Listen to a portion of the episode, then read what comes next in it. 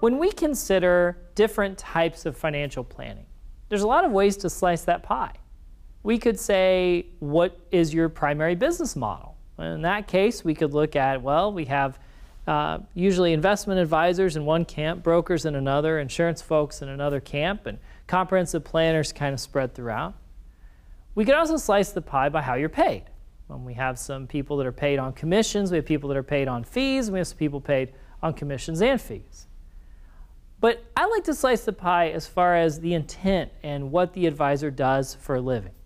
So we can break that into three categories. The first category we look at is single purpose. We have a single purpose planning engagement or a single purpose transaction. If I broker one particular product and I know it very well, and I'm brought in to sell that one product in different situations, or if I solicit sale of that one product, then I would call myself a single purpose financial planner. So, an example of this might be commercial property casualty insurance. Commercial property casualty insurance is pretty niche, but we need it. Small businesses need it, medium sized businesses need it, large corporations need it.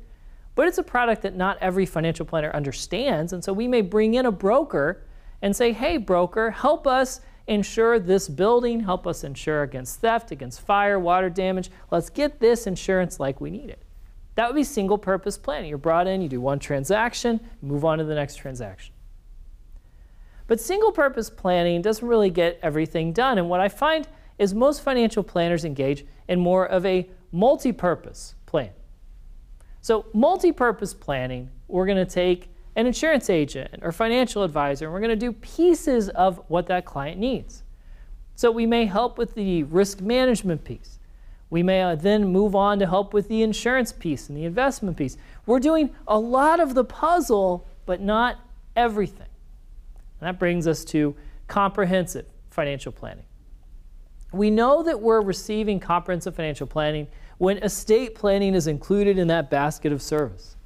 Comprehensive financial planning, we're going to look at every facet of your financial life from property casualty to estate planning to investment to insurance.